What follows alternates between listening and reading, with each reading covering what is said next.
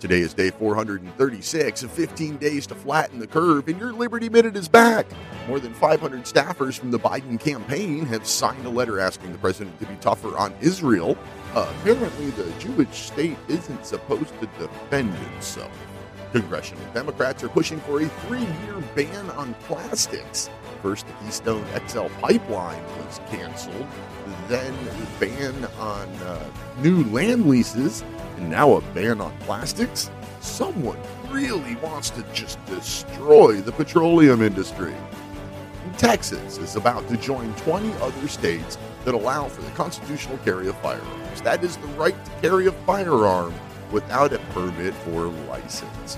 Join me in cutting the fog of politics in the Liberty Lighthouse Saturdays at 8 p.m. Eastern Time on Mojo 50 Radio and anytime at liberty-lighthouse.com.